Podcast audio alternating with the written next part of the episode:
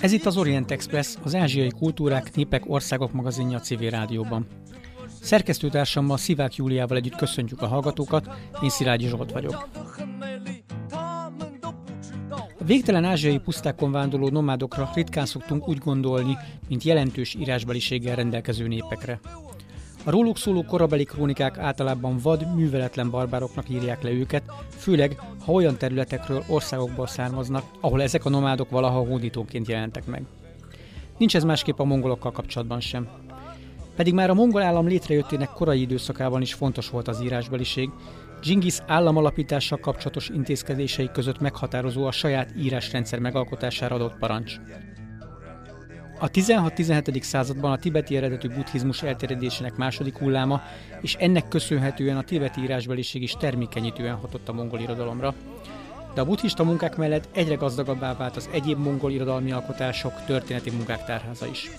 Ebben az izgalmas világban való kalandozásban lesz segítségünkre mai vendégünk Sárközi Aliz mongolista, az MTA egykori altaisztikai kutatócsoportjának nyugalmazott tudományos főmunkatársa, aki évtizedekig tanított az ELTE belső ázsiai tanszékén, és akivel a mongol irodalom mellett saját kutatásairól, mongóliai élményeiről is beszélgetünk, és arról is, mi az a több ezer oldalas, majd 5 kilós könyv, amit legutóbb kiadott. Felhívjuk hallgatóink figyelmét, hogy az Orient Express adásai a Civil Rádió FM 98-on december 21-ig hallgathatók, de se a Civil Rádió, se az Orient Express nem szűnik meg ezután sem, hanem az internetre költözik. Az adások élőben hallgathatók lesznek a civilradio.hu, illetve az onlineradio.com oldalon, Emellett podcast formában, ahogy eddig is, felkerülnek az expressorient.blog.hu oldalra és a Soundcloudra, és továbbra is elérhetők lesznek a különböző podcast alkalmazásokban, méghozzá bárhol, bármikor, bármilyen kütyűvel. Kedves Aliz, üdvözlünk a stúdióban, és köszönjük, hogy elfogadta a meghívásunkat. A korábbi adásban már volt arról szó, hogy az 50-es évek második felében kezdődött egy új hulláma a magyarországi mongolisztikának, hogy amikor ö, Kara Rónatas és Urai Kőhalmi Katalin ö, hát fiatalként jelent, először elment Mongóliába. Te a következő generációhoz tartozol, amikor a 60-as években jártál először arra felé, nem? Így van. Mikor pontosan? Legelső utam, a, mikor férhez mentem, akkor azon gondolkoztunk, hogy hova menjünk Nászútra, mert hát ugye az ifjú házasok szoktak menni Nászútra. Gondoltuk Olaszország, át nem az olyan unalmas, oda mindenki megy. És így sorolgattuk az országokat, még egyszer csak az jött, hogy Mongólia. Úgyhogy bepakoltuk a hátizsákunkat, és elindultunk Mongóliába, és hat hétig csavarogtunk Mongóliába, és visszafelé egy nagy kanyart tettünk Belső Ázsiába, és ma már különálló államokban, de akkor még a Szovjetunióhoz tartozott. Úgyhogy ez volt az első mongoliai utam. Hát nagyon meg, nagy, megle, nagy meglepetés volt. Sose felejtem el, mikor szállt a repülőgép, és alul megláttuk a fehér birkákat a zöld mezőben, az nagyon nagy élmény volt. Ez az első út nem térített el a mongolisztikától, tovább folytattam a mongol tanulmányokat, és később 67-ben volt alkalmam egy kilenc hónapot Mongóliába tölteni ösztöndíjjal. Hát akkor ez még egy egész más Mongólia volt. A boltok üresek, semmit nem lehetett kapni, vidékre nem lehetett utazni.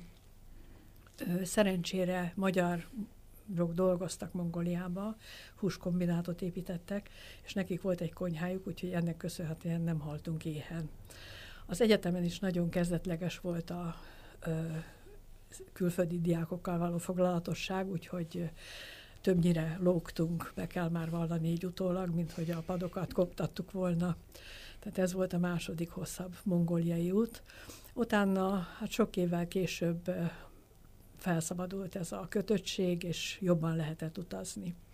De te akkor ezek szerint már hat, a legeslegelőször is mongol szakos diákként mentél, nem? Tehát, Igen. De te angol, angolon kezdtél, ha jól tudom. Hát én angol, angol szakon kezdtem, angol-magyar szakon, és ahhoz vettem fel a mongolt, majd a magyar szakot elhagytam, és így lettem angol, mongol szakos. És miért, az, miért vetted fel a mongolt ez az Hogy miért vettem fel a mongolt? Hát ö, ö, örökké hálás leszek Lőrinc Lászlónak, ebben a vonatkozásban. Ugye miután leérettségiztem, szintén elkezdtem gondolkozni, mit is kéne csinálni. Hát valami nyelvet, valami humán tárgy felé kellett orientálódni. Gondoltam francia. Hát nem franciául mindenki tud. Akkor itt tovább gondolkoztam, kínai. Jó, kínai. Megállapodtam magammal, kínai. És elkezdtem bejárni az egyetemre, hogy sündörögni a kínai tanszék körül, mégis megnézem, hogy mi az, beszéljek ott a hallgatókkal, amikor is szembe találkoztam a folyosón Lőrinc Lászlóval, akinek elmeséltem, hogy én mi járatban vagyok az egyetemen, szomszédos tanszék volt a belső ázsiai tanszék, és azt mondja, ugyan már, miért nem jössz mongol szakra? Hát mondom, miért is nem? És ez volt a gyors elhatározás. Sokszor a buta, buta vagy kevésbé buta véletleneken múlik az embernek az élete, a szakmája, az irányultsága. Hát én azóta is hálás vagyok neki, és amit az ember nem tud, még amikor kívül van az egyetemen, és csak egy nagy falként áll előtte az egész jövő, hogy a mongol tanszék az egy nagyon jó tanszék volt, kemény követelményekkel, Ligeti Lajos vezetésével, kevesen voltunk, mindenkire sok figyelem terelődő figyelem jutott, és egy olyan iskolába sikerült bekerülni, amelyet nemzetközileg elismertek. Tehát könnyű volt a nagy öregek nyomdokain járni, és úgy megjelenni egy konferencián, hogy azt mondhattam, hogy Ligeti Lajos tanítványa vagyok, akkor már mindjárt úgy másképp néztek az emberre, és volt ideje az embernek kialakítani a saját magáról a véleményt a saját teljesítményével. És az, hogy te aztán később buddhista irodalommal kezdtél foglalkozni, abban ahhoz van köze a Ligetinek? Ezt azért kérdezem, mert tudjuk, hogy a Ligeti egy szigorú ember volt, aki iskolateremtő, tudós is volt az akadémia ügyvezető alelnöke, a belső ázsiai tanszék és az altaisztikai kutatócsoport alapítója, és azt is pontosan tudjuk, hogy ő azért megmondta a hallgatóinak, hogy kinek mivel kéne foglalkozni. Ő megmondta, a diplomamunkám az buddhizmus körében egy szöveg elemzése volt, amely régi jegyeket mutatott, ez bizonyította, hogy a buddhizmus már régen jelen volt Mongóliába, de aztán elcsavarogtam én a buddhizmustól. Nem nagyon, néha vissza, néha oda, néha... Uh-huh. A, mint ahogy ez Mongóliában is van, tehát nem tiszták ezek a dolgok ott sem, hanem a buddhizmus is keveredik népvallási dolgokkal, samanizmussal, tehát nem egészen tisztán jelentkezik, és nyilván más a mongol buddhizmus, mint a tibeti, annak ellenére, hogy onnan vették át. Ö, a, visszatérve a kérdésedre, a ligetivel kapcsolatban, elkezdtem foglalkozni a poklokkal. Na most a mongol poklok, vagy a buddhista poklok nem olyanok, mint az európai, a keresztény poklok, hogy egy pokol, és kész ott középkori templomok falán láthatjuk az ábrázolást, mint a pokol sárkánya benyeli a bűnösöket. Itt részletesebb a pokol, van nyolc meleg pokol, nyolc hideg pokol, és minden pokolnak mindenféle alpoklai vannak, úgyhogy ilyen 128 vagy 136 ra jön ki a pokloknak a száma, és ezt vastag könyvekben írják le, hogy az egyes poklokban mire lehet számítani, és később pedig ezeket a szövegeket illusztrálták is, úgyhogy nagyon szép kínzó jelenetek vannak ezekben a könyvekben. Úgyhogy a Ligeti mindig fejcsóválva mondta nekem, hogy hát egy ilyen fiatal hölgy ilyesmivel foglalkozik, de hát eléggé megmaradtam ennél a témánál. Foglalkoztam egy olyan történettel, van egy ilyen legenda, vagy mese, a mongol irodalomban, hogy egy szerzetes, akinek meghalt az bűnös édesanyja, nagyon sok bűnt követett el, ezt szépen részletezik, és levágta az állatokat, megfőzte őket, tollastól, meg megette, meg mindenféle rosszakat csinált, meg addig ütött az állatokat, amíg a húsuk jó, porhanyos lett, szóval ez szörnyetek volt, és mikor meghalt, akkor természetesen a pokolba került, de a szerető fiacskája az elment utána megmenteni őt a pokolból. És akkor ennek a történetét írják le. Ez olyan jól ismert volt ez a történet Mongóliában, hogy olyan képeskönyvek is készültek, könyvecskék, amelyekben a szöveg már nem volt meg, csak a, ennek a szerzetesnek a neve volt ráírva a könyvre, és utána képeken mutogatták, hogy hogy mint zajlik a történet. Ez ilyen kép, kor, korabeli képregény? Vagy korabeli képregény, igen. Tehát olyan pici könyvecskéket is csináltak, ami a tenyerébe elfér az embernek. Feltehetően a vásárokban mutogatták az embereknek jó pénzért, és mesélték a, a bárdok a történetet. Úgyhogy, de mások is jártak a pokolban. Van egy Choji Dakini, aki szintén egy bűnös feleség volt, és a pokolra került, úgyhogy szerették a mongolok ezeket a pokol történeteket. És amikor megjelenik egy fiatal diák Magyarországról, ugye Mongóliában, és azt mondja, hogy ő ilyen szövegekkel foglalkozik, meg a, meg a poklokkal foglalkozik, akkor mit szólnak a mongolok? mennyire lehetett ezzel annak idején foglalkozni? Ugye a 60-as évek végén, 70-es évek elején járunk, nem, nem az a korszak, amikor ilyen nagyon könnyen közelembelik, engedik az embert a buddhista az művekhez. Az a nagy szerencse, például. bocsánat, az a nagy szerencse, hogy már Ligeti Lajos is nagyon sok könyvet hozott még belső Mongóliába, tehát Mongólia kínai, Kínába lévő területeiről, és nagyon értő, jó szemmel gyűjtött ezeket a könyveket, tehát tudta, hogy mi az érdekes, mit kell hazahozni. Aztán a későbbi tanítványok, utazók, akik kindolgoztak a húskombinátban, meg építkezéseken, vettek a mongoloktól könyveket, és hazahozták, és eladták, a, vagy odaadták az akadémiának. Úgyhogy nagyon szép gyűjtemény van itt Budapesten, úgyhogy ki, se teszi az ember a lábát Budapestről, akkor is igen komoly kutatásokat lehet végezni. Bocsánat, nekem csak egy kérdésem volna, ami nem kapcsolódik annyira szorosan a témához, de már másodszorra van szó erről a húskombinátról, és most így engem különösen meglepett az, hogy a húskombinátban dolgozó emberek könyveket vásároltak, és azt hozták haza magyar. Ez nem annyira egyértelmű így elsőre. Mi ez a történet? Kiábrándítsalak. Hát. Részben emlékbe hozták, mint ahogy egyéb kisebb tárgyakat, ezt-azt Mongóliából, hogy ugye ők ott jártak és hoztak valamit, ami emlékezteti őket Mongóliára, részben pedig üzletből, üzletként hozták, tehát eladták akár antikváriumnak. Sajnos volt, mikor kivitték Bécsbe, mert ott többet adtak érte, úgyhogy ilyen is volt, de jó részük, vagy egy részük legalábbis jó helyre került, és jó gyűjteményekbe került. Ugye 1973-ban egy Songino nevű kisvároskában alapították meg a, azt a tulajdonképpen oltóanyag központot, amit a magyarok építettek a mongoloknak. Ugye ez még a KGST idején van, ugye ezt ott mongol, vagy a magyar munkások dolgoztak hosszú éveken keresztül, míg létrehozták ezt a gyárat, illetve aztán utána tanították a, a mongol munkásokat, és ott volt egy elég jelentős magyar kolónia a 70-es években Mongóliában. Ez volt az egyik, a Dárhani hús kombinát a másik, igazából a magyarokat ismerték a mongolok már abban az időben is, mert ugye rengetegen dolgoztak. Ez segített nektek, amikor ott a 70-es években mászkáltatok? Nagyon szerették a magyar, hogy szerették, nem tudom most éppen, hogy állunk, de remélem még nem játszottuk el teljesen szeretetüket. nagyon szerették a magyarokat, testvérnek tartanak név szerint például a Karagyörgyöt mindenhol emlegették, és nem csak tudományos körökben, hanem jurtákban. Tehát vidéken utazva jurtába bementünk, ismerjük a Karagyörgyöt. Persze ismerjük a Karagyörgyöt.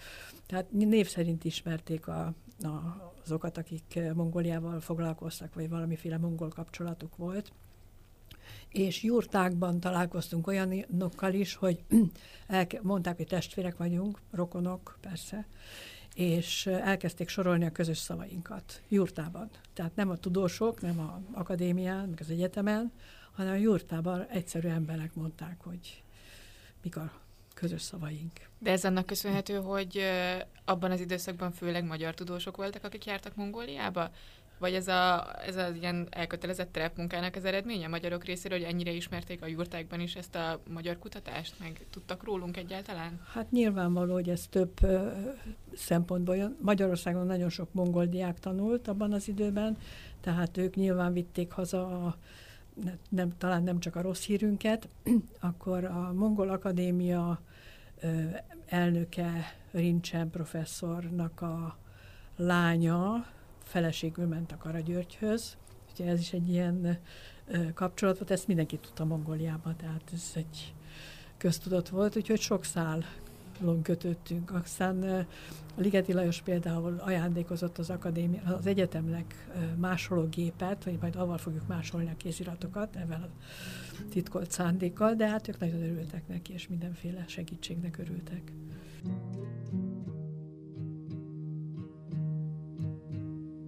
Хатан ихтэй дөнгөрөөс төдөгдсөн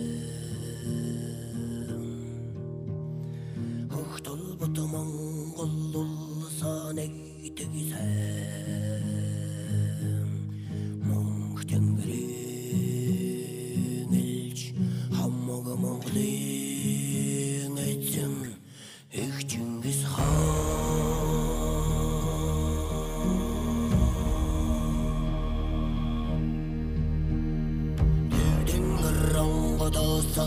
damlar ağız Tüvdün yüğdü son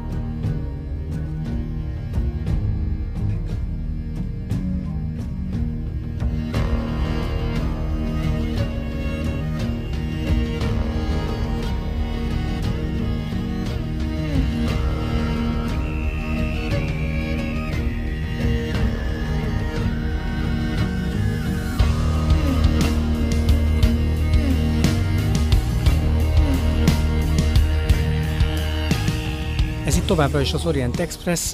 Sárközi Alizzal beszélgetünk Mongóliáról, a mongol irodalomról, meg az ő kutatásairól is. Már azt említetted, hogy, hogy már szinte az első alkalommal terepre jutottál Mongóliában. Azt gondolom, hogy nagyon kalandos volt, azért a 60-as évek végén nem nagyon engedtek akárkit, akár hogy terepre gondolom a letartóztatásunkra célzol.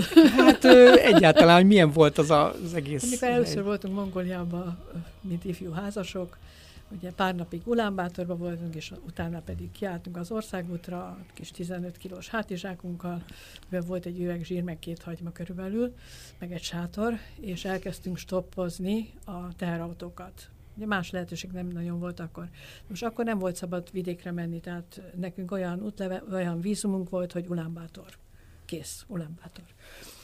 És de hát ez figyelmen kívül hagyva kiálltunk az országútra, stoppoztunk, fölvett egy teherautó, vitt, vitt, majd mondta, hogy ő, nekünk arra kell menni, mondjuk balra, de ő itt jobbra megy. Mondtuk, jó, akkor mi leszállunk, mert ugye Európában ezt így szokta az ember és nagyon nem akarta, hogy leszálljunk, de mi erősködtünk, hogy leszállunk. Leszálltunk, hát két napig nem jött egy darab autó se többet. tehát ott nem országutak voltak, hanem ilyen, ilyen csapások, tehát ilyen ki... Kitaposott, kitaposott ösvények. autóösvények és még és párhuzamosan, tehát olyan volt, hogy láttuk, hogy ott két kilométerrel odébb elmegy egy autó, de hát nem volt esése, hogy észrevegyen minket. De mindegy, itt két napig itt sátoroztunk, e, reggel, vagy est reggel fölszedtük a sátrat, hogy hát, ha jön valami este fölvertük, de aztán csak eljutottunk Cecerlegbe, ahol egy folyón kellett átkelni egy hídon. Az volt az egyetlen híd, amin át lehetett ott kelni a folyón, és hát ott ugyanezt csináltuk, hogy reggel kiálltunk, este fölvertük a sátrat, reggel kiálltunk, ezt három napig csináltuk, majd végre jött egy autó. Hát kirohantunk az országútra, és integettünk, kiderült a helyi rendőrfőnök volt, egyből letartóztatott, és vittek a, nem tudom hova, vittek. És mondták, hogy akkor menjünk, és foglaljunk a szállodába egy szobát. Hát mondtuk, mi diákok vagyunk, nekünk egy filérünk nincs, nincs pénzünk, de van sátrunk és mondtuk, hogy olyan remek fű van itt a rendőrség kertjében, majd itt felverjük. Hát föl is vertük a rendőrség kertjébe, és hát ott sátoroztunk egy jó pár napig.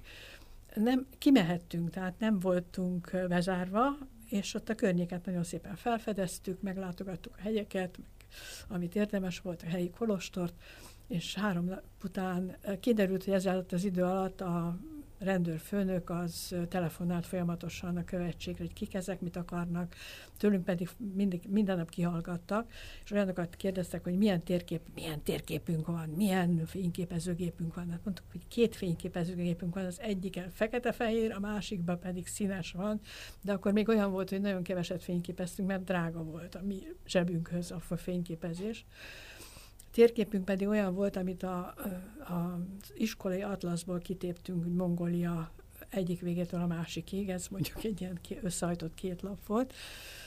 Három nap után ráhont a rendőrfőnök, és felrakott minket egy teherautóra, és az útlevelünket odaadta a félrészek sofőrnek, hogy csak Ulánbátorba adja oda nekünk, úgyhogy így jutottunk vissza. Ezek é- után a Bajkáltónál átrasztunk, Oroszországba vagy Szovjetunióba, de ott nem volt semmi baj. És hát ugye akkor még csak ilyen diákként, ilyen tapasztalatlan diákként járt, jártad a, a mongol vidéket. Később aztán ö, már kutatóként ö, mondjuk könnyebb volt menni, vagy azért érezhető volt, hogy, hogy a rendszerváltás előtti Mongóliában azért nem nagyon lehetett mozogni, vagy nehezebben lehetett mozogni? Hát nehezebben lehetett mozogni, mint most, de ha úgy azért adtak hozzánk kísérőt, és akkor azért megnyíltak a kapuk, meg lehetett. Ez azt hiszem a helyi emberektől is függ, függött, tehát volt olyan, hogy olyan vidékre mentünk, ahol semmit nem engedtek csinálni, visszautasítóak voltak, és volt, ahol nagyon kedvesek voltak, és segítettek, és találkoztunk sámánokkal, sámán szertartást fotózkattunk, és filmeztünk. És akkor ezt már egy 80-as években is le- lehetett? Igen. És aztán ugye a 90-es évektől pedig hát a te vezetéseddel, vagy te volt az egyik vezetője ennek a közös terepmunkának, amit a két akadémia közösen, közösen szervezett. Ugye az egy jelentős váltás volt azért a 90-es években. Persze, persze, és hát máig tart együttműködés, és tudunk együtt dolgozni.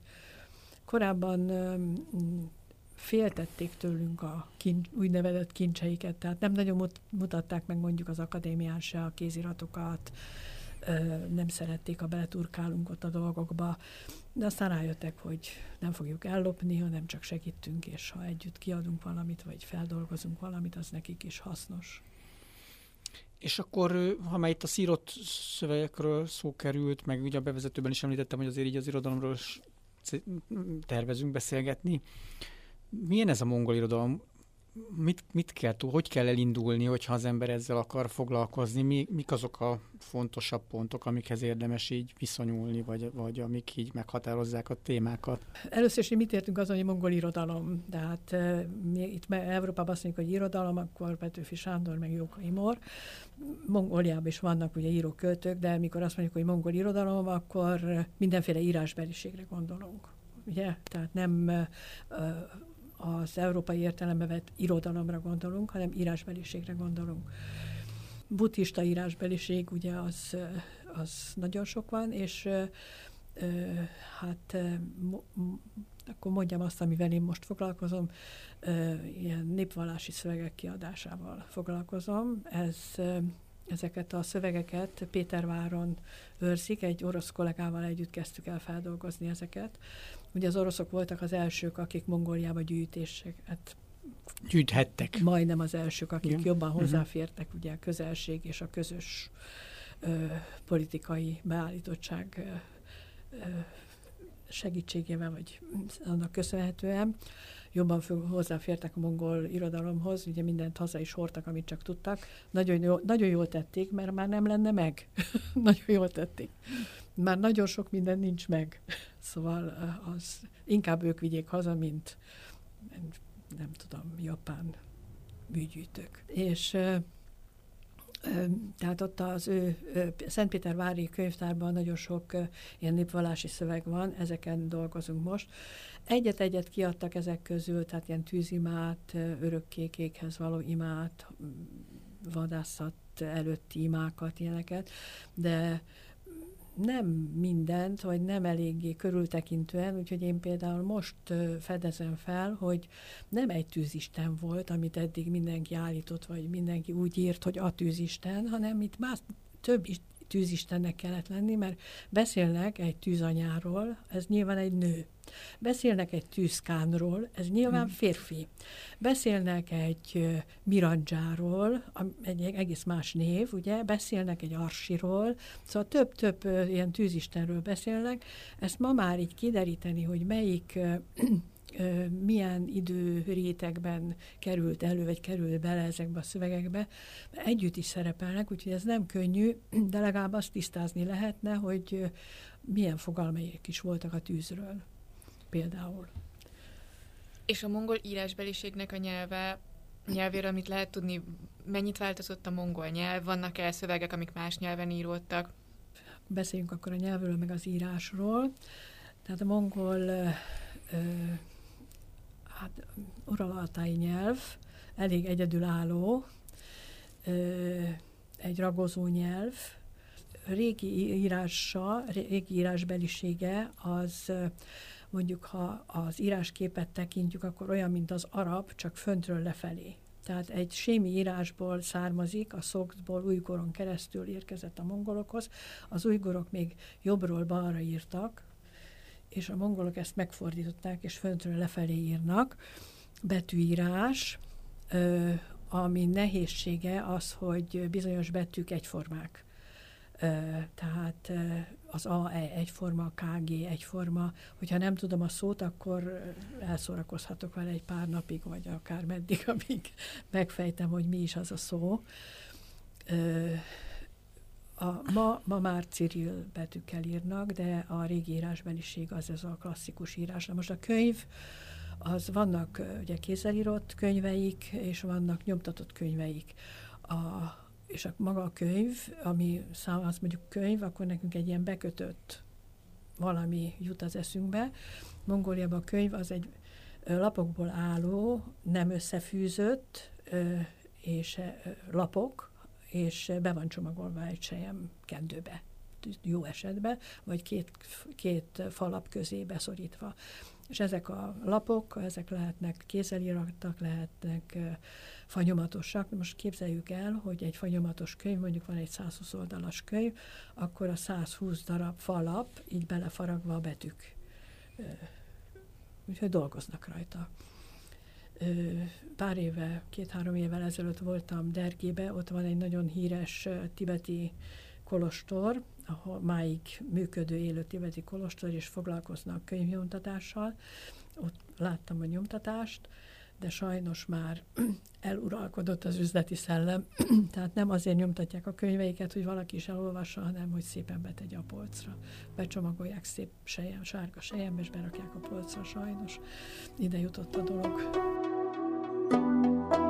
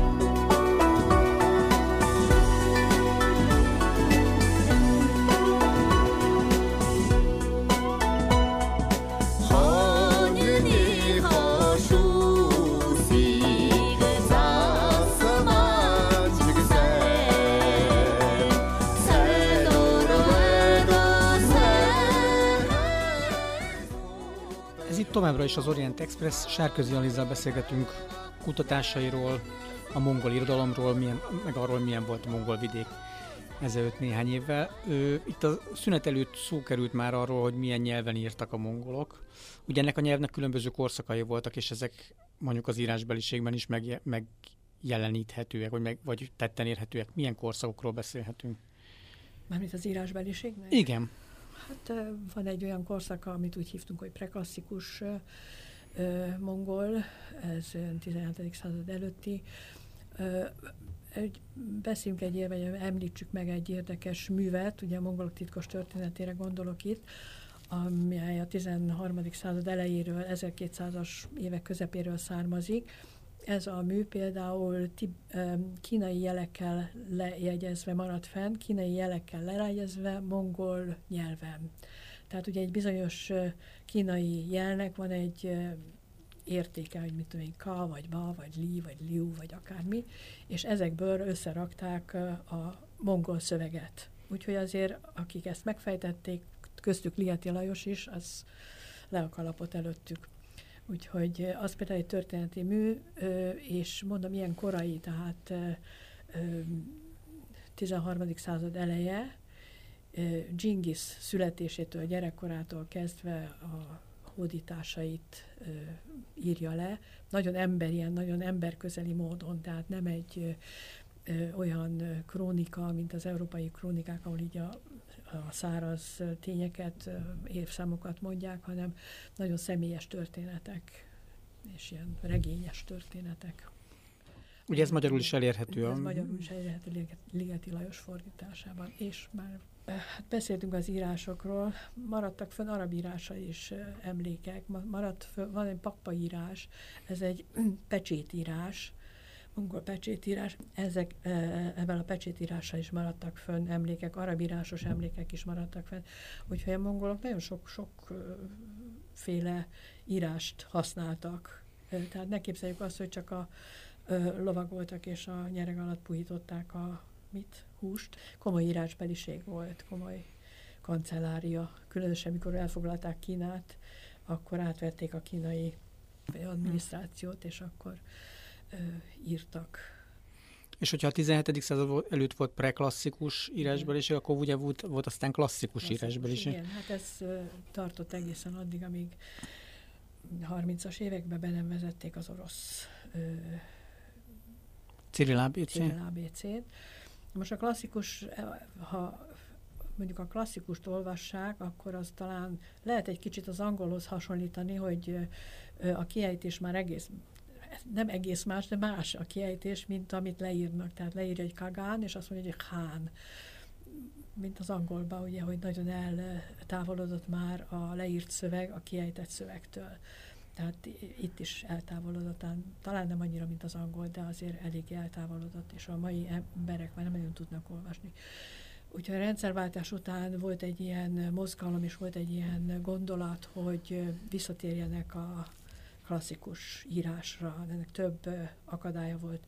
Egy, hogy akkor ugye az ország hip-hop analfabétává vált volna, mert hogy aki nem tanulta meg a, ezt a régi írást, és már 35 éves, meg 45, meg 55, az már nem fogja megtanulni ezt az írást. Ez az egyik. A másik pedig hát a számítógép úgyhogy a számítógép nem fogja tudni, vagy biztos tudja, meg biztos meg lehet tanítani, de azért a mongolok nincsenek olyan sokan, hogy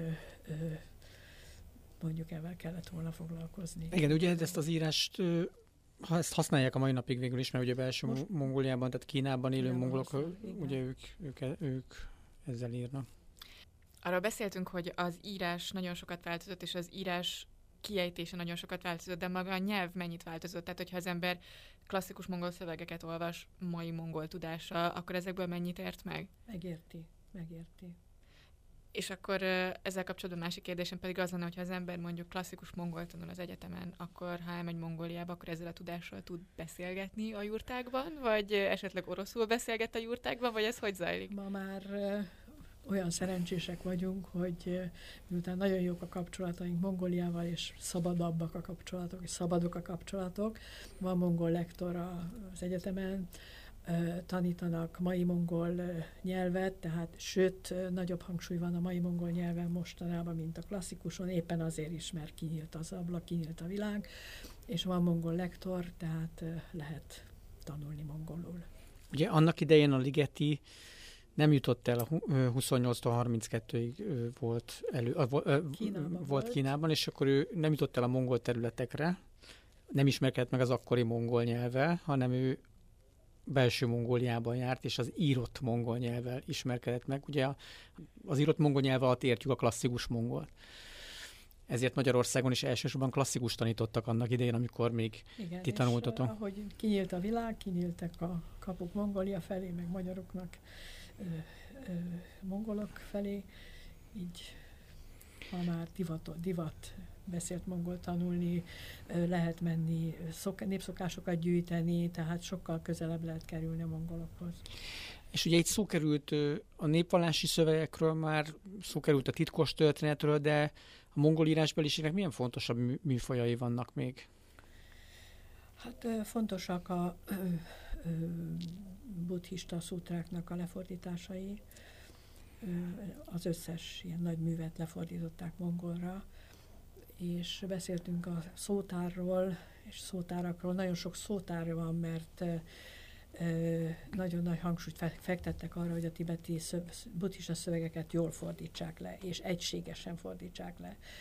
Ezt tehát meg kellett állapodni, hogy egy bizonyos kifejezést hogy fordítanak. Mondjuk van egy, a butának nagyon sok neve van, van egy ilyen neve például, hogy győzve tökéletesen elmúlt. De most ezt lehetne másképp mondani, de jobb lenne, ha minden kolostorban ugyanezt mondanák.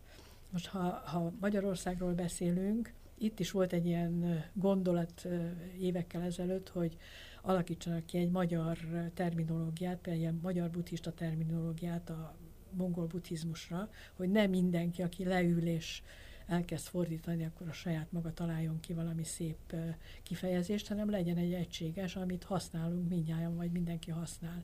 Tehát azt hiszem, Születtek szótárak, de még ennek a munkának az elején van a mongolista társaság. Hát akkor, akkor beszéljünk a szótárakról, mert ugye a legutóbbi munkád az egy, az, az egy egyrészt nagyon fontos munka, másrészt egy elképesztően nagy és nehéz munka, és ez a szószoros értelmében is érthető. Mi ez a szumatiratna szótár?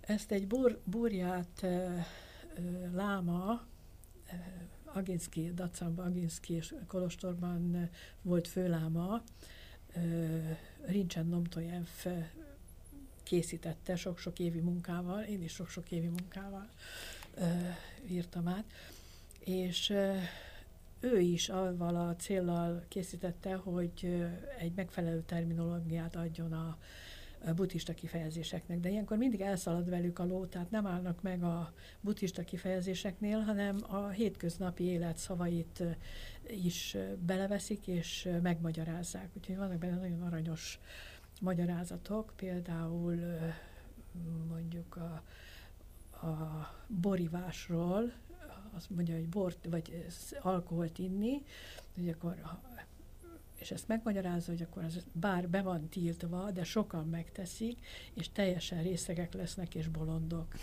Úgyhogy ilyen magyarázatok vannak, nagyon szórakoztató, tehát az ember azt hinni, hogy egy ilyen szótáron dolgozni az unalmas, de nagyon, időnként nagyon szórakoztató tud lenni. Úgyhogy ez a Búrját Láma csinált ezt a szótárt. Ez a szótár is természetesen ilyen különálló lapokból lévő könyvben nyomtatták ki, és a kutatók mesélik, hogy még egy 20-30 évvel ezelőtt látták és használták, és azóta eltűnt, és sem igen, se földön egy darab sincs belőle, tehát valószínűleg több is volt belőle, mert nyomtatott könyv volt, és, de nem, nem nincs meg. Elvitték a gyűjtők, valószínű. És akkor te mi alapján készítetted a... Ö, az a szerencse, hogy már akiről beszéltünk, a Nincsen professzor, ezt átírta rendes könyv formájába, kézzel átírta, vagy ő, vagy a tanítványai, de az ő, ő kezdeményezésére született meg ez a két hatalmas kötetben lévő szótár, és ez tibeti mongol, tehát van egy, úgy néz ki ez a szótár, ez a átírt szótár, hogy van egy tibeti kifejezés, azt megmagyarázza tibetül, és van egy mongol kifejezés, és megmagyarázza mongolul. És ez engem mindig bosszantott, hogy csak a tibetit lehet megtalálni, és a nagyon fontos mongol kifejezések, meg szavak, meg magyarázatok vannak benne, amit nem találok meg, mert ha nem tudom tibetül, akkor nem tudom megtalálni. Úgyhogy ahhoz, hogy megfordítsuk, ahhoz át kellett írni az egészet, és hát ezt végeztem én el, úgyhogy most van egy tibeti, tibeti, mongol, mongol szótár, és van hozzá egy mongol mutató, úgyhogy lehet benne kotorászni. És van hozzá egy angol fordítás is, ha jól Persze tudom. van egy angol fordítás. Tehát azért angol, itt, angol, itt, itt azért megjelent, megjelent a, a tibeti és a mongol nyelv mellett egy angol fordítás, ami ez, van. azt gondolom, ez egész világ volna a mongolisztikával, meg a mongol buddhizmusra foglalkozók számára egy ilyen alapművé Hát teszi ez a dolog, hogy úgyhogy ez itt a reklám helye. Ugye Mongóliában jelent meg tavaly, ha jól tudom. Mongóliában. Nehezen jutunk hozzá, mert bazi nehéz hazacipelni a repülő.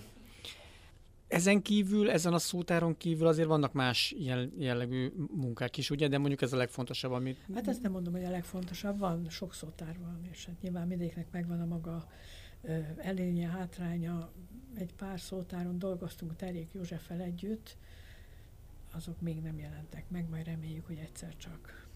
És én magam még kiadtam, egy, az előbb beszéltünk erről a Szumatiratnáról, te- nem, hanem a ö, ö, Mahavjuk Pattiról, az is egy ö, ö, buddhista szótár, ö, az ö, nem ABC-ben, hanem ö, tematikusan adja meg a kifejezéseket, szavakat. Az ö, egy ö, tibeti, tibeti, nem, mongol-mongol szótár, és elkezdi a buddha neveivel, a bodhiszattvák neveivel, a megvilágosodás fokozataival, stb. stb. Tehát tematikusan ö, foglalja a buddhizmust össze, és utána ő is elszabadul, és mindenféle egyéb kifejezéseket ad, állatok nevei, növények nevei, ami eszébe jut, és rendszerezi. Ezért lesznek ezek a szótárak 2500 oldalasok, meg még, meg még hosszabbak. Yeah.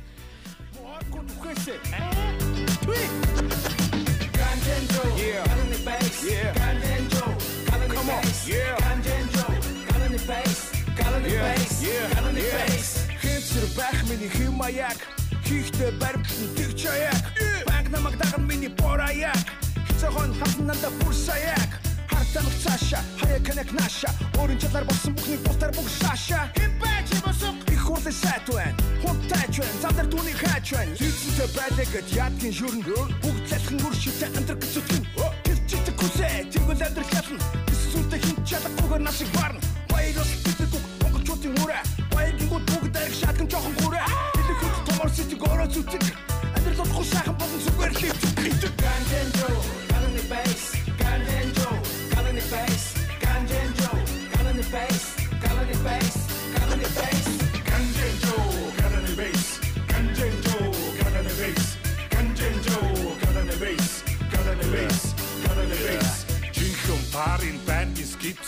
хэдрүүлэн хэрэглэн уух юмны дооцоо. Бүгжнүүд нь гоцоо. Байр сайр суншуу цогчоо тооцоо. Намайг мусгуу чамайг ч муулдал чи би тучиргал хэрэл гардуулдал зүгээр байхад асуудал хуралдан төвчрэл зарцсан өдөр төө уралдан чи ядуу хамтаа арах уу залах уу? Энэ чин тэгээ нөгөө заяаг халах уу? Ад залц бурцаа чиний цараа бавцаа үнгүй юм үгүй гэдэг одоо ухаар за өндрлийг төр мартэ. Борч үтснийг болдог шиг мартэ. Нохо 10 хараг тол балгай. Хогоо газар нохо гарч ирсэн тулгай. Ганженжо галны бейс ганженжо галны бейс ганженжо галны бейс галны бейс галны бейс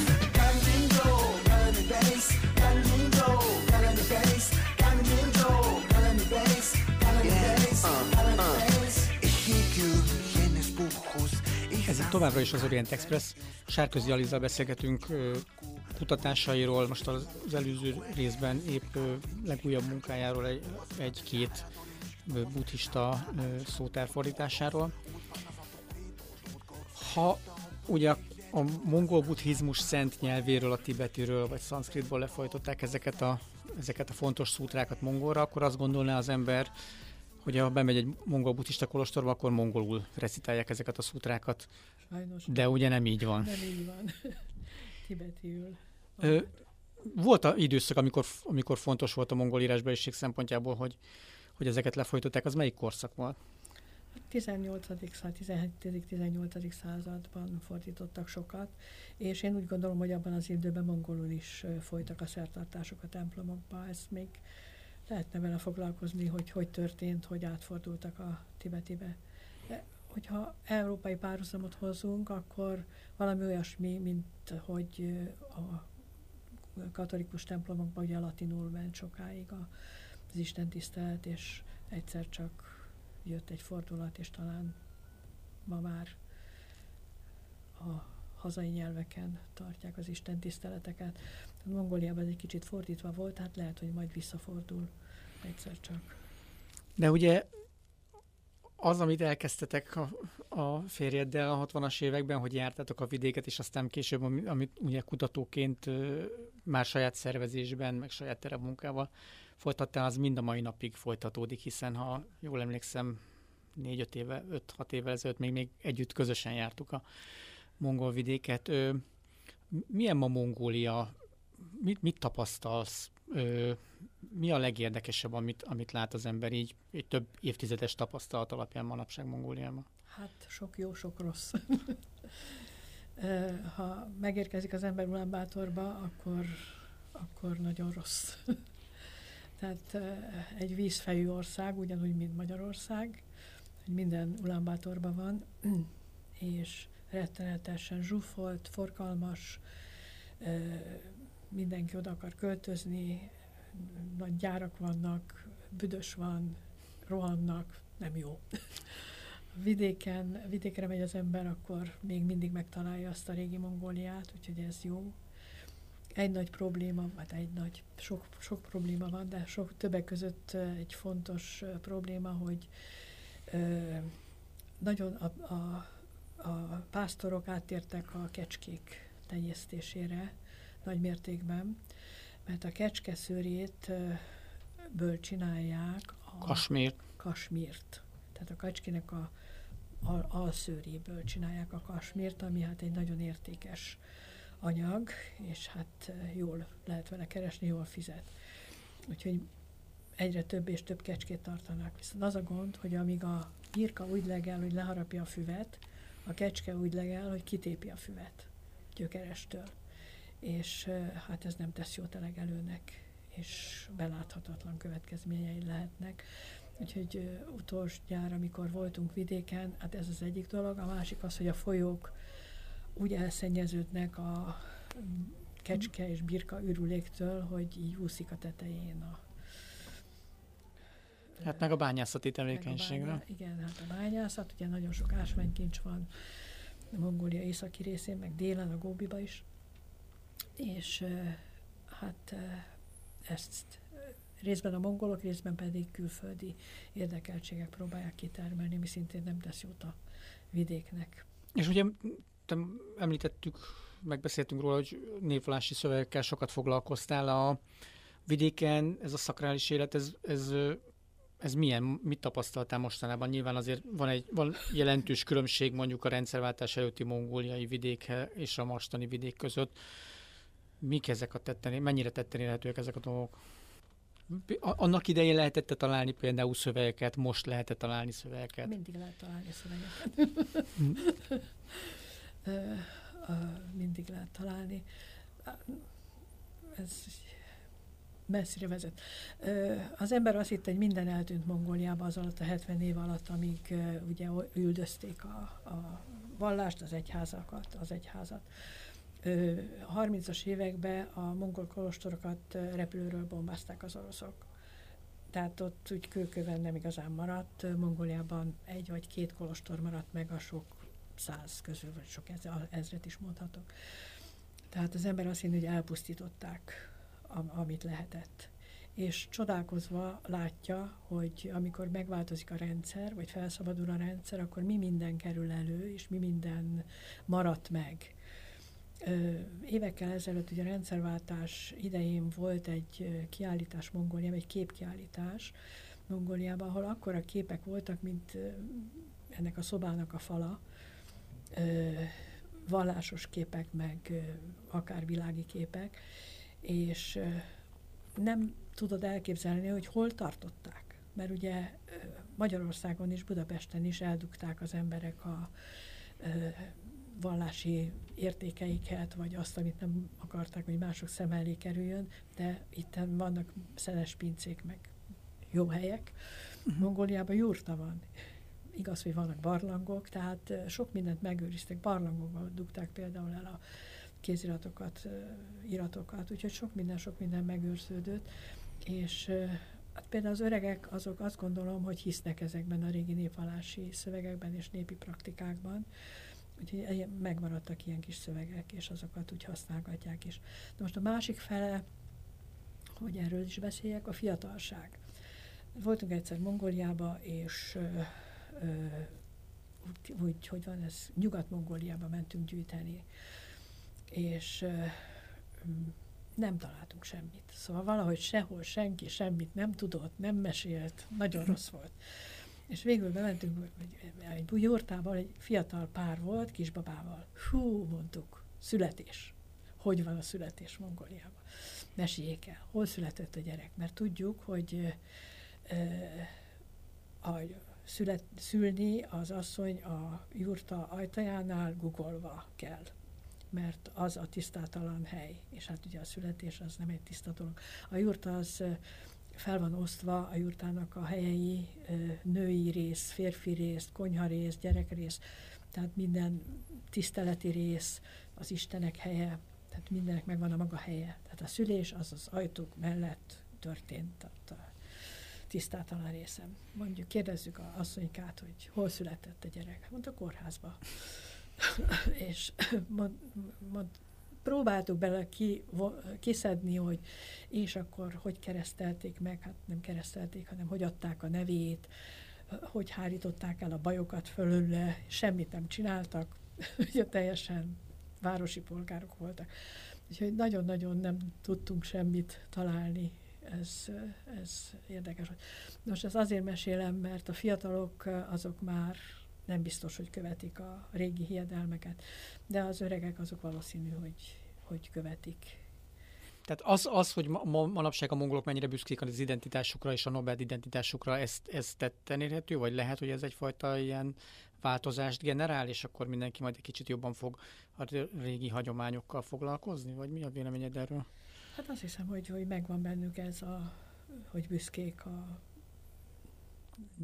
nomád hagyományokra. Nomád hagyományokra is tartják, de hát más az büszkének lenni, és más ott a pusztába élni a mínusz 60 fokba, vagy 40 fokba, mikor lehet a városba is élni egy központi fűtéses házba. Szóval ez egy nagyon nehéz dolog. Te belső Mongóliában is azért egyszer-kétszer jártál, és ilyen, ilyen szempontból látták különbséget a két terület között? Vagy, vagy... Igen, igen. Egy más, más ö, valahogy belső Mongólia az mindig ö, ö, fejlettebb volt, ha így mondhatom. Vagy ilyen városiasabb? Városiasabb volt, ott több falu volt, több ilyen kisvároska, több kolostor megmaradt, úgyhogy ott így fejlettebbek voltak talán. Reméljük, hogy megmaradnak. Ö, és így a, a beszélgetés végén akkor azt még annyit, annyit még hagy kérdezzek, hogy mostanában mivel foglalkozott? Tervezed a következő 5 kilós szótárat, vagy most már inkább csak ilyen kisebb munkákat? Fél kilós. Fél kilós? Beszéltünk erről a Pétervári Sámen szöveggyűjteményről, ezt egy kollégámmal együtt kezdtünk el ezen dolgozni, ő sajnos meghalt, és átírta a szövegeket, tehát a szövegek átírása az megvan nálam van, és egy pár évig nem tudtam úgy hozzányúlni, és most előkaptam, és megpróbálom ezeket kiadásra feldolgozni. A másik pedig kollégánk Csolon most odaadott nekem egy pár lapocskát, ilyen szövegeket, amiket egy kolostorból bányáztak elő, amit ugye valószínű, ahogy beszéltünk róla, hogy elásták a lábák, igen rossz állapotban vannak, és ezeket próbáltam átirogatni, és megfejteni, és lefordítani, hát nagyon keves, tehát egy-egy könyvből elég kevés van, úgyhogy hát az is érdekes, ami van. Akkor ezek szerint nem pihensz a babérjaidon, hanem dolgozott Emrás? Hát addig jó, még az ember dolgozik. Köszönjük szépen a beszélgetést, köszönjük szépen, hogy elfogadta a meghívásunkat, és a hallgatóknak pedig köszönjük a figyelmet. Önök az Orient Express-t, a Civil Rádió ázsiai magazinját hallották, a műsort Szivák Júlia és Szilágyi Zsolt vezették. Tartsanak velünk a jövő héten is. Felhívjuk figyelmüket, hogy az Orient Express adásait podcast formájában az interneten is elérhetik. A címünk expressorient.blog.hu.